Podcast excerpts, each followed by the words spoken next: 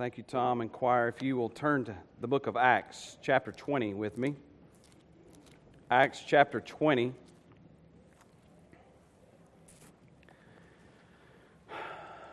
So, next Sunday is October, and there happens to be five Sundays in October. and I thought, what better opportunity to step into some history, some church history, and talk about the Reformation. You know, October is Reformation month for us Protestants. I know you may not be familiar with that. That may not you may not understand that now, but trust me, as we get into October, you're gonna you're gonna learn, you're gonna hear about the Protestant Reformation and the five solas of the Reformation. So, in October, for five Sundays, we're going to look at the five solas that make us Protestant. The five solas of the Protestant Reformation, which means my last Sunday, being October 31st, we'll be looking at Soli Deo Gloria, which is good, to the glory of God alone. That's a good way to end uh, my time here. But we're going to be in a series. So, when do I ple- preach my last sermon? It's today okay? I'm going to be preaching the next five, but this is my last sermon. This is the one I wanted to leave you with, okay? This is the one that I want you to, regardless of how long it is, because I'm going to take my sweet time. I wasn't here last week. You'll be okay. This is the one I want you to take notes on. This is the one that if you don't pay attention to in the months to come, I will come back. And it'll be like, Paul, you don't want me to stop in this way, do you? Okay? And as I was thinking about this message from Acts 20 last night, I thought, you know, this would kind of be what I would tell my family if I found out I was about to kick the bucket or something. You know, like these are things, a bucket list. Maybe that's what we should title the sermon a bucket list. For the church, a bucket list for people that I care about, individuals. So I really want you to pay attention. This is kind of Paul's bucket list for the church at Ephesus. He's, he's on his way to Jerusalem. He knows that he's not going to see their face again, he says. And they were grieved that he was not going to see their face again. But he wanted to stop by and he called the elders of the church at Ephesus to himself and he wanted to give them kind of a one last pep talk. He wanted to give them a kind of bucket list. Here's my last sermon for you, Ephesus, because I want you to thrive. I want you to survive. I want you to live. I want you to flourish. So here's, here's what I'm going to spill it all to you, church at Ephesus. And that's what we see in Acts 20, verses 17 to 38. And that's what I aim to do this morning in my last sermon that's not really my last sermon. I want to spill spill it out for you. I want to share with you some things that I am convinced you need to write down and cling to if you're going to flourish as a church and and kids, my kids to write down if they're going to flourish as individuals. So in Acts chapter 20, verse 17, we see that from Miletus he sent to Ephesus. He sent to Ephesus and called to him the elders of the church. And when they had come to him, he said to them. So he's, he's gotten the elders to himself, and he's given them his last sermon. And what does he say? Number one, make sure these are my words, make sure the biblical gospel message is proclaimed repeatedly. I think if there's one thing you can count on when you come to First Baptist Tullahoma is it doesn't matter if we're preaching on tithing, you're going to hear the gospel message. In song, in sermon, in prayer. And I think Paul wanted the church at Ephesus to be reminded of the importance of the biblical gospel. Listen to what he says to them in verse number 18. When they had come to him, he said to them, You yourselves know from the first day that I set foot in Asia how I was with you the whole time, serving the Lord with all humility and with tears and with trials which came upon me through the plots of the Jews, how I did not shrink from declaring to you anything that was profitable and teaching you publicly and from house to house, solemnly testifying to both Jews and Greeks what? Of repentance toward God and faith in our Lord Jesus Christ. I think Paul had one sermon. I think Paul had one message, and that one message was the gospel of Jesus Christ. And he calls these elders to himself, and he starts off by saying, You need to remember the one thing that I was about the whole time that I was with you. And the one thing I was about the whole time I was with you was repentance and faith. The biblical gospel message of Jesus Christ. So I want to appeal to you this morning to remember what I have been about the whole time I've been with you. And it is the biblical gospel message. It's not this half gospel that our churches unfortunately have preached for the last several decades that if you just get some butterflies in your stomach and raise your hand and walk down the aisle and repeat a prayer after the preacher and fill out a card and get baptized, you'll be fine, you'll be good, you'll be okay. You don't really have to understand the gospel. You don't really have to turn from any sin. You don't really have to throw yourself totally upon the mercy and grace of Jesus. You don't really have to be transformed by the power of the gospel. Just check all of our little boxes in the Southern Baptist Church and you'll be fine. I hope, I hope that I have drilled into your head over the past four years that that is absolutely false doctrine, false teaching. Nowhere did Jesus or Paul or Peter or James say, just repeat this little prayer after me and all will be well with you. But you've got to mean it from your heart of heart of hearts. Sincerely. Don't miss a word. Nowhere do we see that. What do we see? We see the message that God is absolutely perfect and we have to be absolutely perfect to go to heaven. We have to be absolutely perfect to pass the judgment seat of, of Christ. That means we, we have to live this life never sinning never breaking any of God's commandments, never stepping out of line for a single moment. We have to love the Lord our God with all our heart, soul, mind, and strength 24 hours a day, seven days a week, 365 days a year, for every year of our life. We have to love our neighbor like we love ourselves 24 hours a day, seven days a week, 365 days a year, for every year of our life, or we're not good enough for heaven. That poses a problem, does it not? Because the Bible clearly says that we have all sinned and we've all come short of His glorious standard. That means none of us are fit for heaven.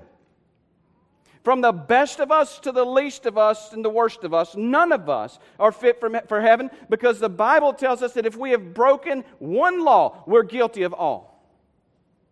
So whether you've broken a million this morning, a million times, or whether you've broken one once, which we know is not true, but let's pretend it was. You broke in one law one time. We're all guilty. We've all come short of perfection. We've all come short of perfect holiness and righteousness, and we are all in trouble. But the good news is God became a man, the man Christ Jesus. He humbled himself and he took on the form of a servant, born of a virgin, and he lived the perfect, sinless, spotless, righteous, holy life that God requires and demands of all of us. He checked every box for us. He scored 100 on the test and ruined the curve for all of us. Not only did he check every box necessary and live a perfect, sinless, righteous life like we should have lived and must live if we want to see heaven. But he went to the cross and he paid the penalty for our sin, not partially. We're going to learn about that next month as we talk about the Protestant Reformation. We don't, we don't, Jesus doesn't pay part and then we do some penance to make up the rest. No, he, he said it's finished. And last time I checked, finished means done, finished, paid for, right? He paid for our sin on the cross. Was buried in a borrowed tomb because he wasn't going to need it long. Sunday morning, he rose from the dead, physically, bodily, alive, so that if we heed Paul's message of repentance towards God and faith in our Lord Jesus Christ, we can have a swap. We can exchange Jesus, our sin, for his righteousness. I mean, if Bill Gates walked into this place today and said, I'll swap my bank account for all your debt. I'll give you all of my stocks, all of my bank account for all of your debt. What kind of crazy person would walk out of here without taking that deal, right? And here we have God in the flesh saying, I will give you all of my righteousness, my, my perfection, my holiness, my purity for all of your sin so that you can be made right with God. What kind of person walks away from a deal like that? No, I think I'll just try to do the best I can. Best you can is not good enough. Take the deal. 2 Corinthians chapter 5 and verse 21 says, He made him who knew no sin to be sin on our behalf so that we might become the righteousness of God in him. Let me tell you something. You don't just need that message when you're lost, you need that message when you're saved. Because not only do we find life in the gospel, but our life is sustained in the gospel. We have to keep going back to the gospel. We live a life of repentance. We live a life of faith in Jesus Christ, or we don't live. So I plead with you, I plead with you to make sure that the biblical gospel is proclaimed repeatedly. Don't settle for anything less. And as individuals, make sure the biblical gospel is believed repeatedly in your life. Keep going back to the gospel. Keep meditating on the gospel. Don't get too big for your britches and try to figure out eschatology and all of the deep things of Scripture. Just go to the gospel. Number two, and we're going to camp out here for just a minute. So turn to 1 Peter. Keep your place in Acts and be finding 1 Peter. Because the second thing Paul tells people the people at Ephesus is that they should expect things to get more difficult. And what I say to you is expect things to get more difficult for us as followers of Christ and be willing to adapt, but not to compromise. In Acts 20, verses 22 and 23, Paul goes on. He says, Now behold, bound by the Spirit, I'm on my way to Jerusalem, not knowing what will happen to me there, except that the Holy Spirit solemnly testifies to me in every city, saying that bonds and affliction await me. Now, notice he didn't say that private jets and multiple mansions await me. He said, bonds and affliction awaits me. This is what the Holy Spirit testifies to me.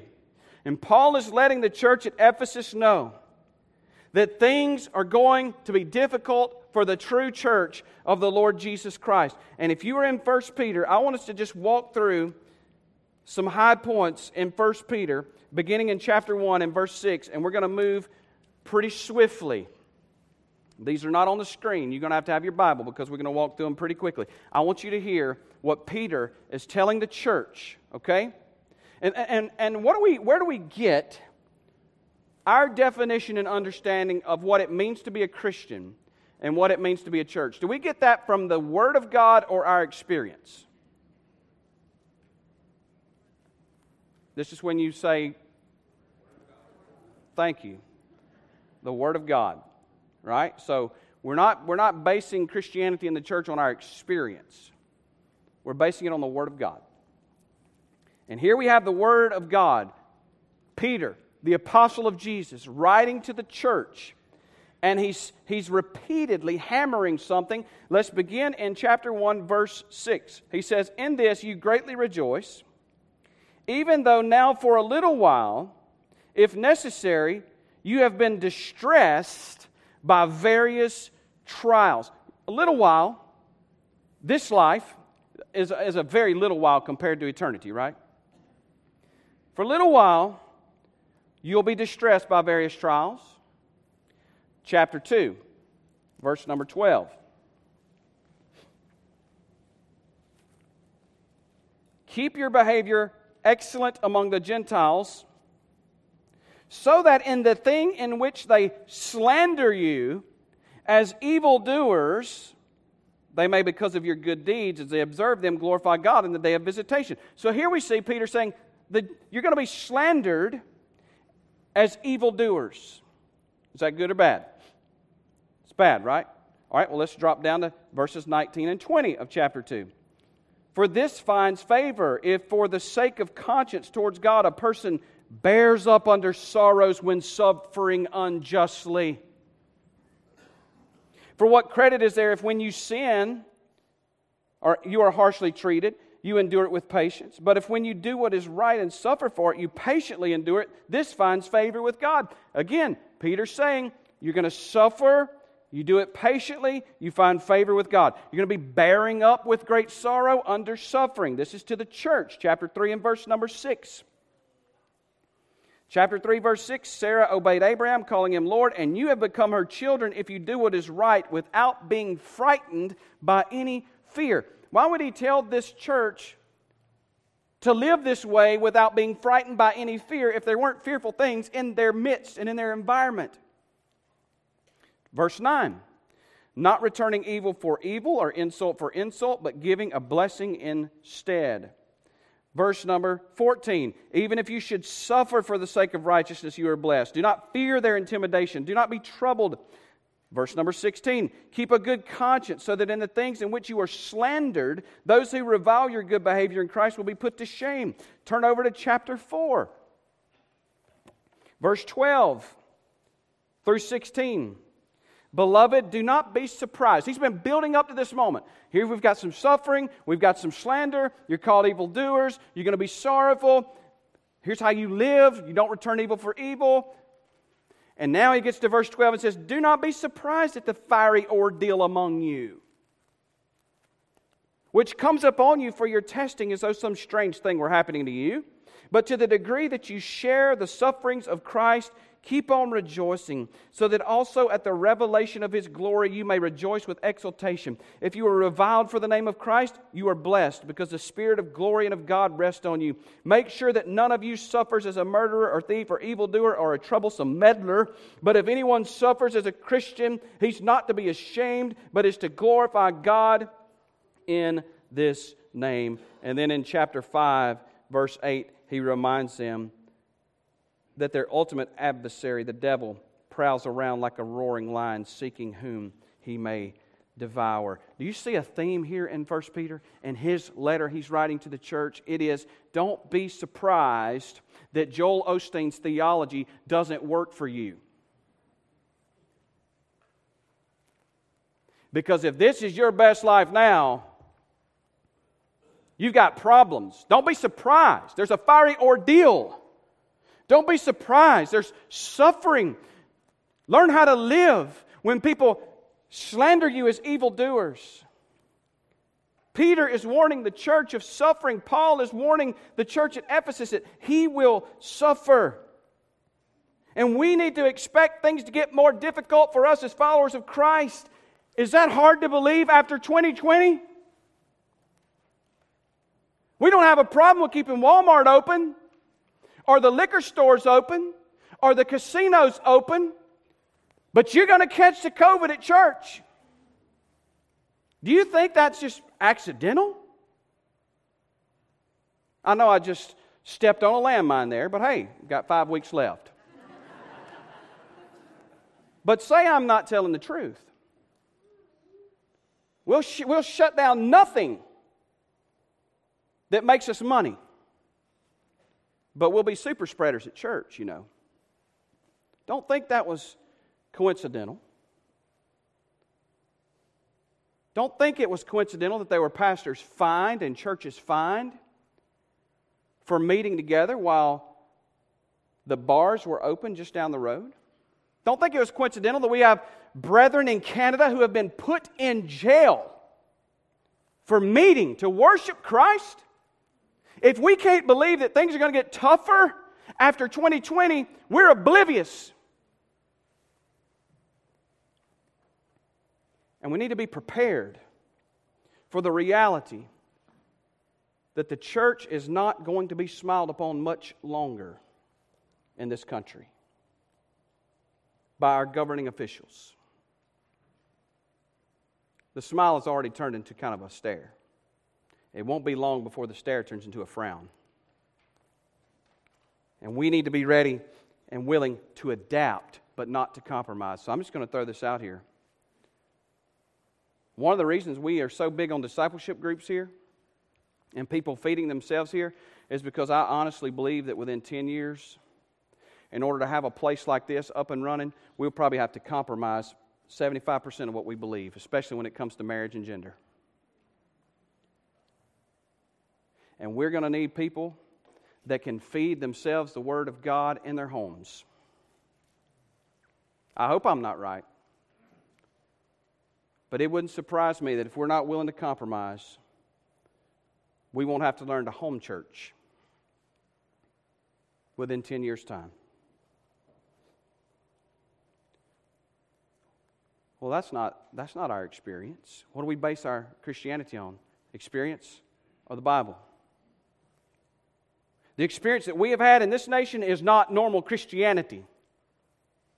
It's abnormal Christianity. I want you to hear me very clearly. It is abnormal when you read the Bible for Christians to be wealthy and prosperous.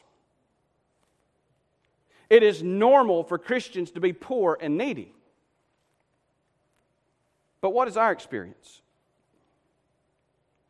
In the Bible, it's abnormal for Christians to be characterized by comfort. It is normal, however, for Christians to be characterized by suffering. What is our experience? It's abnormal in the Bible for Christians to be characterized by physical and material security. It is normal in the Bible for Christians to be characterized by vulnerability. What is our experience? It is abnormal for Christians to be characterized by popularity in the Bible. It is normal for Christians in the Bible, however, to be characterized by persecution. What is our experience? I propose to you that I don't even know if we've experienced biblical Christianity. Persecution is normal in the church. All who desire to live godly in Christ Jesus will suffer what? Persecution. So I say to you, church, expect things to get more difficult for us as followers of Christ and be willing to adapt, but not to compromise. And young people, I want you to look at me very carefully. And I want you to, if you've been playing on your phone, on Instagram, or Minecraft, or Candy Crusher, or whatever it is you do, I just dated myself with Candy Crusher, probably didn't I? I want you to look up here and I want you to listen to me very carefully, young person. You need to settle in your mind right now. You need to settle in your mind right now whether Jesus is worth your career, whether Jesus is worth your popularity, where Jesus is, whether Jesus is worth your comforts because your parents and your grandparents have experienced a greenhouse Christianity. You know, when you put a tomato plant in a greenhouse, it grows and it flourishes and it does well, but when you put it out in the sun, what happens to that greenhouse plant? Doesn't make it, does it? It's been babied. And your parents, me, your grandparents have been babied. They're greenhouse Christians.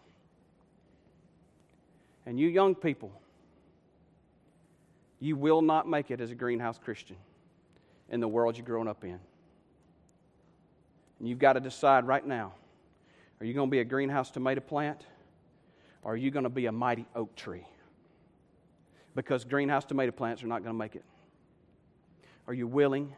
Are you willing to lay down your hopes of prosperity, your hopes of popularity, your hopes of a lucrative career? your hopes of comfort if, if it means laying it down for Jesus. Are you willing to do that? If not, you will not make it. Go ahead and settle in your mind now, young person, that you'll be an oak tree and not like all of us, greenhouse plants. Number three, Acts chapter 20. Paul goes on in verse 24. Keep the Great Commission the goal. COVID 19 doesn't stop the Great Commission. Persecution doesn't stop the Great Commission. Suffering doesn't stop the Great Commission. Keep the Great Commission the goal. Verse 24, Paul says, I do not consider my life of any account as dear to myself, so that I may finish my course and the ministry which I received from the Lord Jesus to testify solemnly of the gospel of the grace of God. Paul said, Jesus has set me aside for the Great Commission, and I'm going to finish my race. I'm going to finish strong. I'm going to finish my course. Jesus has given us all the Great Commission. In Matthew chapter 28, verses 18 through 20, right on the screen, Matthew 18, 28, 18 through 20, Jesus came up and spoke to them, saying, All authority has been given to me in heaven and on earth. Go therefore and make disciples of all the nations, baptizing them in the name of the Father and the Son and the Holy Spirit, and teaching them to observe all that I've commanded you. And lo, I'm with you always, even to the end of the age. We have a master, and his name is Jesus. And he said, All authority in heaven and on earth has been given unto me. That means no one on earth has any authority without Jesus giving them some authority. He's got it all. And if He is our master, and if He is our Lord, and we are His children, then we have to do what He says to do. And what He says to do is what? Go. He gives us a mission. This master gives us a mission, and it is to go and make disciples of all the nations, baptizing them and teaching them. We see this as a local mission because the word go literally means as you are going. So as you go throughout your daily life, make disciples. It's a global mission, it's a it is a national mission. It is a global mission. Because he says, Go and make disciples of all the nations. And we know that word nations is not referring to geographical nations with geographical boundaries, but it's referring to the panta ta ethne, the people groups of the world. So we go and make disciples locally as we go, and we make disciples of all the people groups in the world, and we do that by reaching them and teaching them. We reach them and baptize, and then we teach them by showing them everything Jesus told them to do. We have a master, and his name is Jesus. He's given us a mission to go and reach and to teach both locally and globally, and we have the means to do it because he said, I'm with you always, even to the end of the age. Jesus said, I'm going to be with you in this mission. I'm going to be with you in this endeavor. I'm going to be beside you and within you and around you and before you in this mission. So let's keep the Great Commission the focus. And how many times have you heard that if we make the Great Commission the bullseye, what happens? All the other characteristics of the Acts chapter 2 church begin to fall into place as we make the Great Commission the bullseye. Missions, evangelism, disciple making the bullseye. We mature in the Word. We make supplication. We have meaningful fellowship. We minister to one another. We see miracles happen in the lives of people, and we magnify and glorify our great God. So, keep the focus, the Great Commission, and individuals. Spend your life for the Great Commission. I mean, let's think about this. You live the American dream. You, you get your degrees, you get your job, you move up the ladder, you get a pay raise every year or two, you get you a home in a gated community, you have a couple of luxury vehicles, you've got a fat 401k, you're a member of the country club, you're a member of whatever other kind of club you want to be a member of. Everybody knows who you are. You're somebody in town. You're wearing designer clothes. Your wife's got the nicest jewelry. Everything is wonderful. And then you die like everybody else. You die like the pauper on the street. And you take none of it with you. And you had a good run. But for what value? I want to challenge you to not buy the lie of the American dream, which is really the American nightmare, and spend your life to advance the kingdom of God. Spend what's left of your life to advance the kingdom of God. Make the Great Commission the goal. I need to hurry because I got seven more. I'm kidding. Number four. Number four. Beware of all caps, all false teachers and all false teaching. Look in verse 25. And now, behold, I know that all of you among whom I went about preaching the kingdom will no longer see my face. Therefore, I testify to you this day that I'm innocent of the blood of all men, for I did not shrink from declaring to you the whole purpose of God. Be on guard for yourselves and for all the flock among which the Holy Spirit has made you overseers, to shepherd the church of God which he purchased with his own blood. Why should we be on guard, Paul? Because I know, verse 29, that after my departure, savage wolves will come in among you, not sparing the flock. Even right here in first century Christianity, false teachers were already starting their stuff. And Paul is saying, Beware of false teachers, beware of false teaching. Be on the alert. Jude, the half brother of Jesus, wrote in Jude verses 3 and 4 Beloved, while I was making every effort to write to you about our common salvation, I wanted to write to you about our salvation. Good news. But I felt the necessity to write to you, appealing that you contend earnestly for the faith which was once for all handed down to the saints. For certain persons have crept in unnoticed. Let me tell you, it's not the Mormons and the Jehovah's false witnesses and the Muslims and the Buddhists that cause me concern. They're right out there out front. False teaching. What causes me concern is the absolute all access nature that you have to people online and on the television. And unfortunately, the people who seem to have the most traction online and on television are the ones who have the charisma and the energy and the good looks, not the sound doctrine. I, I so could call some names right now. Friend Joel Tygreen, who passed away a while back, I wish I could get this shirt. I know his wife wouldn't give it up. But he had this shirt, and it just had false teachers, and it had all their names on it. And he would just wear it around Turkey. If you're looking for a pastor appreciation gift, even if it doesn't fit in the box, if you just lay it across the welcome desk, they'll know who it belongs to. It's extra large, okay? Just in case it shrinks in the wash.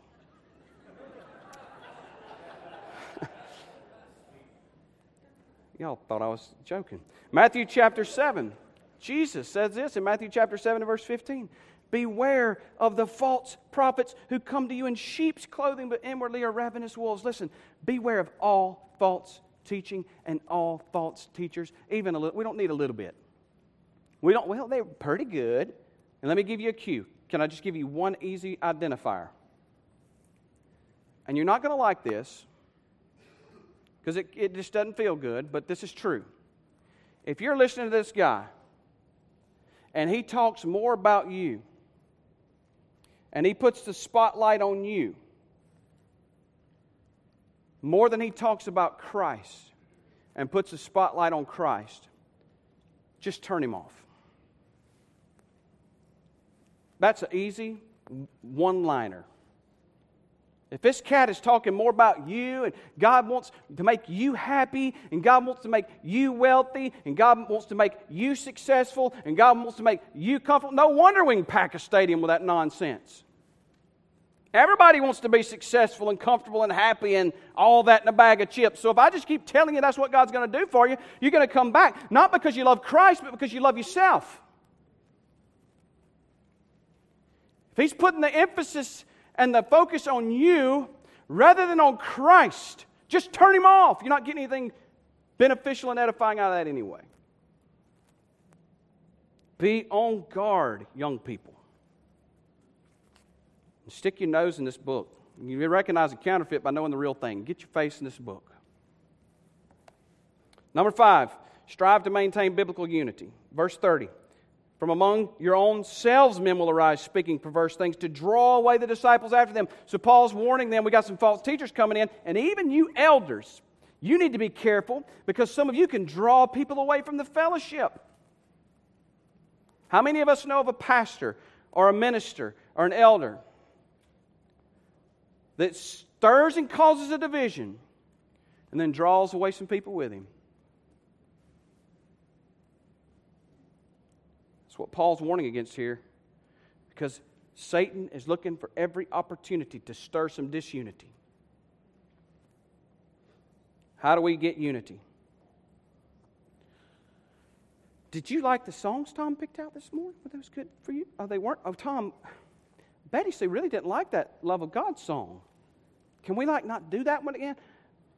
Well, well, Bobby Joe really loved it. That's what he told me, and now we're confused. How, you know, how many of you know if you try to please everybody, you're going to please nobody, especially God? How do we get unity? It's not by polling the congregation,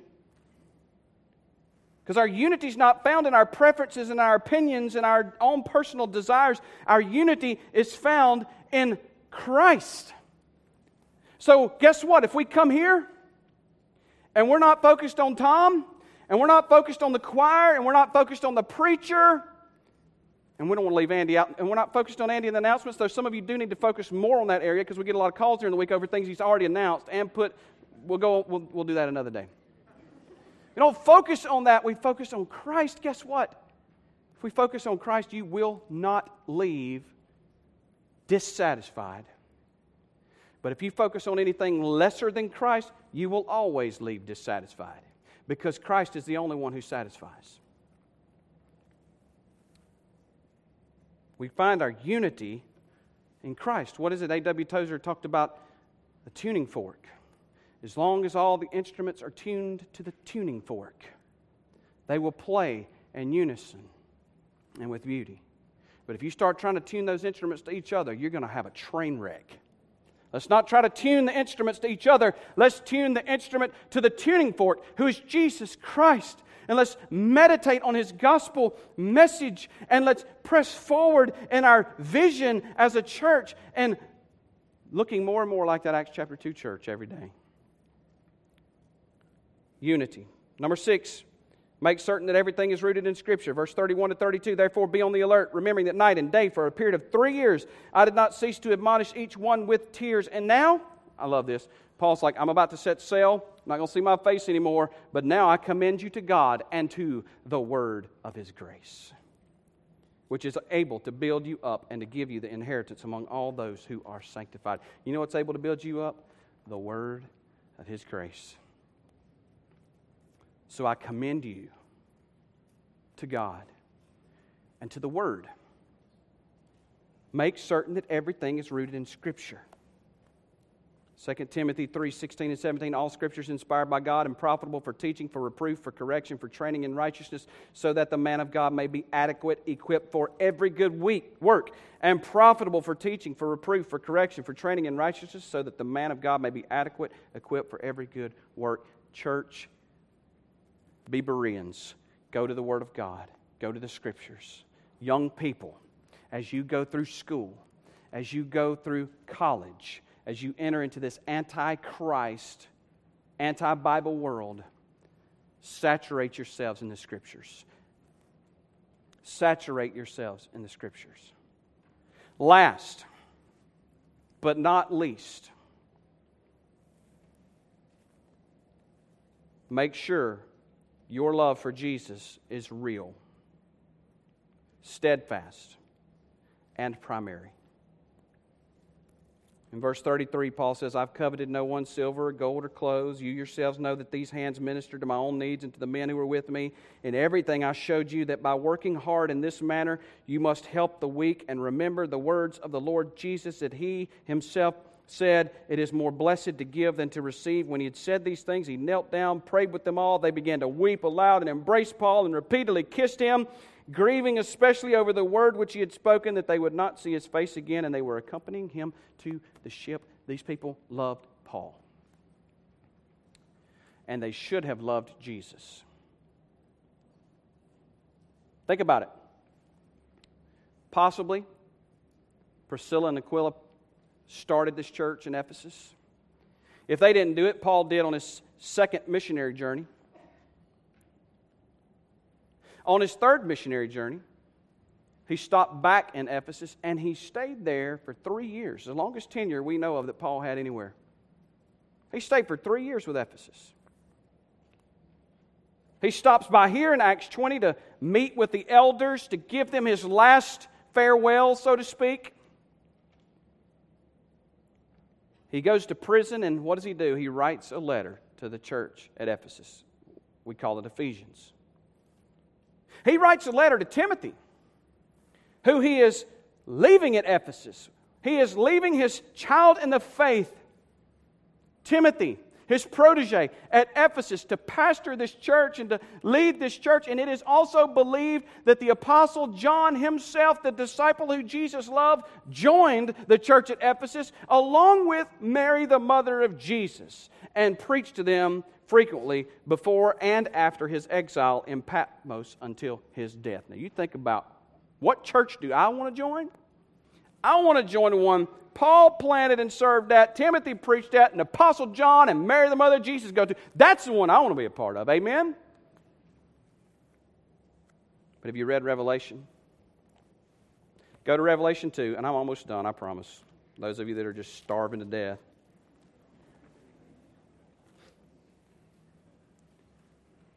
Revelation chapter 2. You know, if you're hungry, it helps keep you awake. Listen to what John, the Revelator, writes on behalf of Jesus to the church at Ephesus in Revelation chapter 2. And I want you to pay attention. Because if you've read the seven letters of Revelation, you know that there is sin, there's idolatry, there is more, and yet Ephesus is the only church that John writes to on behalf of Jesus that Jesus threatens with extinction. Chapter 2 of Revelation to the angel of the church in Ephesus, write, the one who holds the seven stars in his right hand, the one who walks among the seven golden lampstands, which are, which are the seven churches, says this. Now, see if you can see why Jesus threatens to remove them when he doesn't threaten to remove any of the other idolatrous, messed up churches. I know your deeds and your toil and perseverance, and that you cannot tolerate evil men. And you put to the test those who call themselves apostles, and they are not, and you found them to be false. And you have perseverance. Here's this church who's suffering. They've got perseverance. There's a church who's been confronted with false teachers, and they've put them out. Here's a church who's endured and, and toiled in the Great Commission. And this is all the things we just talked about, isn't it? You've endured for my name's sake and have not grown weary. But verse 4 I have this against you, that you have left your first love. Therefore, remember from where you have fallen and repent and do the deeds you did at first, or else I am coming to you and will remove your lampstand out of its place unless you repent. Yet, this you do have that you hate the deeds of the Nicolaitans, which I also hate. He who has an ear, let him hear what the Spirit says to the churches. To him who overcomes, I will grant to eat of the tree of life, which is in the paradise of God. Why did Jesus threaten to remove their lampstand? Not because they were a little bit off doctrinally. They were sound. Not because they were stumbling and falling. They were standing firm. Not because they were weak. They were steadfast and persevering. Not because they endured false teachers. No, they put them out. No. Why did Jesus threatened to remove their lampstand because they were no longer in love with Christ. They had fallen out of love with Jesus.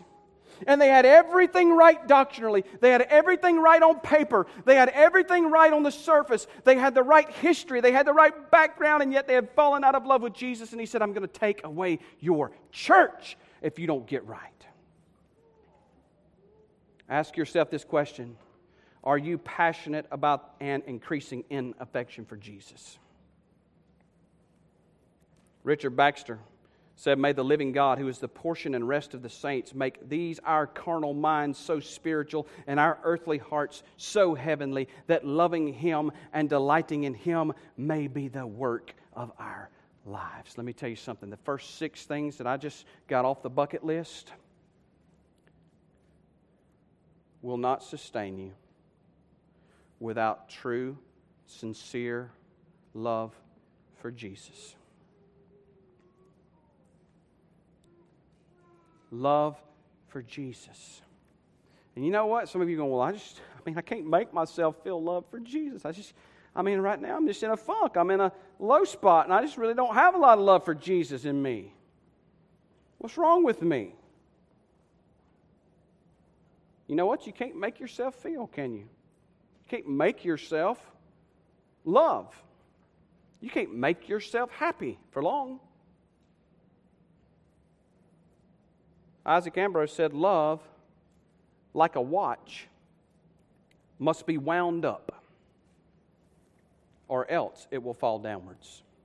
So if you find yourself out of love with Jesus, you know what you need to do? You need to get in the Word of God. Well, I don't feel like it. Well, you know how you're going to feel like it? Get in it. You think the Holy Ghost is going to sprinkle some kind of fairy dust on you and all of a sudden make you feel good? Well, I feel really good on this Monday morning. I'm going to get in the Word. Now, what makes you hunger for the Word is to get in the Word. And what makes you hunger for Christ is to be in the Word. Get on your knees and pray. I don't feel like praying. Well, if you're waiting on God to sprinkle the Holy Ghost fairy dust on you to make you feel like praying, you're going to be waiting a while. Because you know what fuels prayer? You know what winds up the watch of prayers praying? You feel your love for Jesus waxing and waning. You need to be in the Word. You need to be on your knees. You need to be in the fellowship of the believers, and you need to be doing something for Jesus. Fake it till you make it. Be disciplined would be a more spiritual way to say that. Be disciplined in doing what you know you need to be doing, and then, then the fire will come. You don't pile up your firewood and watch it, and hope it ignites. I'm just waiting on a lightning bolt. I mean, I guess it's possible. But lightning usually doesn't strike right where I built the fire, built the firewood up, right? You know what you do? If you're a Boy Scout, you rub those sticks together and you keep rubbing those sticks together until you get a spark. And when the spark comes, the fire ignites. And listen, spiritually speaking, we got to rub the sticks together. We got to pray. We got to be in the Word. Even we don't feel like we got to be together. We got to be working for Christ, praying in the Word together, working for Christ, praying in the Word, working together for Christ. And then the spark will come, and the wood will be ready, and the kindling will be ready, and it'll be ready to blaze in you. But do not, do not get apathetic when it comes to your love for Jesus. Okay, my last sermon. Seven points. If you didn't write them down, I'm checking your papers at the door. Make sure the biblical gospel is proclaimed repeatedly. Expect things to get more difficult for us as followers of Christ and be willing to adapt but not to compromise. Keep the Great Commission the goal. Beware of all false teachers and all false teaching. Strive to maintain biblical unity. Make certain that everything is rooted in Scripture. And make sure your love for Jesus is real, steadfast, and primary. And it'll go well with you. If not here, in eternity. Amen? Would you bow with me? Listen, if you're here this morning with every head bowed, every eye closed, and you understand for the first time that you have never truly turned from your sin, your old affections, your old attitudes, your old actions, and thrown yourself totally upon the mercy and the grace of the Lord Jesus Christ, right where you are, would you just call upon his name? Would you pray and ask him to forgive you and to cleanse you and to wash you? Would you trust him until he gives you assurance that you're his child? Would you fall in love with Jesus afresh this morning? It's our hope and it's our prayer for you. I'm going to pray. We're going to stand. We're going to sing. Andy and I will be on the front row. If you need prayer, guidance, or direction, you can grab someone you trust, or we'll be glad to talk with you and pray with you ourselves. But don't leave here without responding to the Lord as He would lead you to respond. Father, we thank you for your grace. We thank you for your mercy. We thank you for your word. Thank you for the patience of these folks as they listen to a long sermon. I pray that they've not just listened, but they've heard it. They've taken it to heart. They've taken it down. They'll bind these things on their foreheads and on their hands. And keep these first and foremost as they look to the future. God, we pray if there's a person here who doesn't know you, that you would grant them repentance and grant them faith and not let them leave this place without being right with you. And we'll thank you for it in Jesus' name. Amen.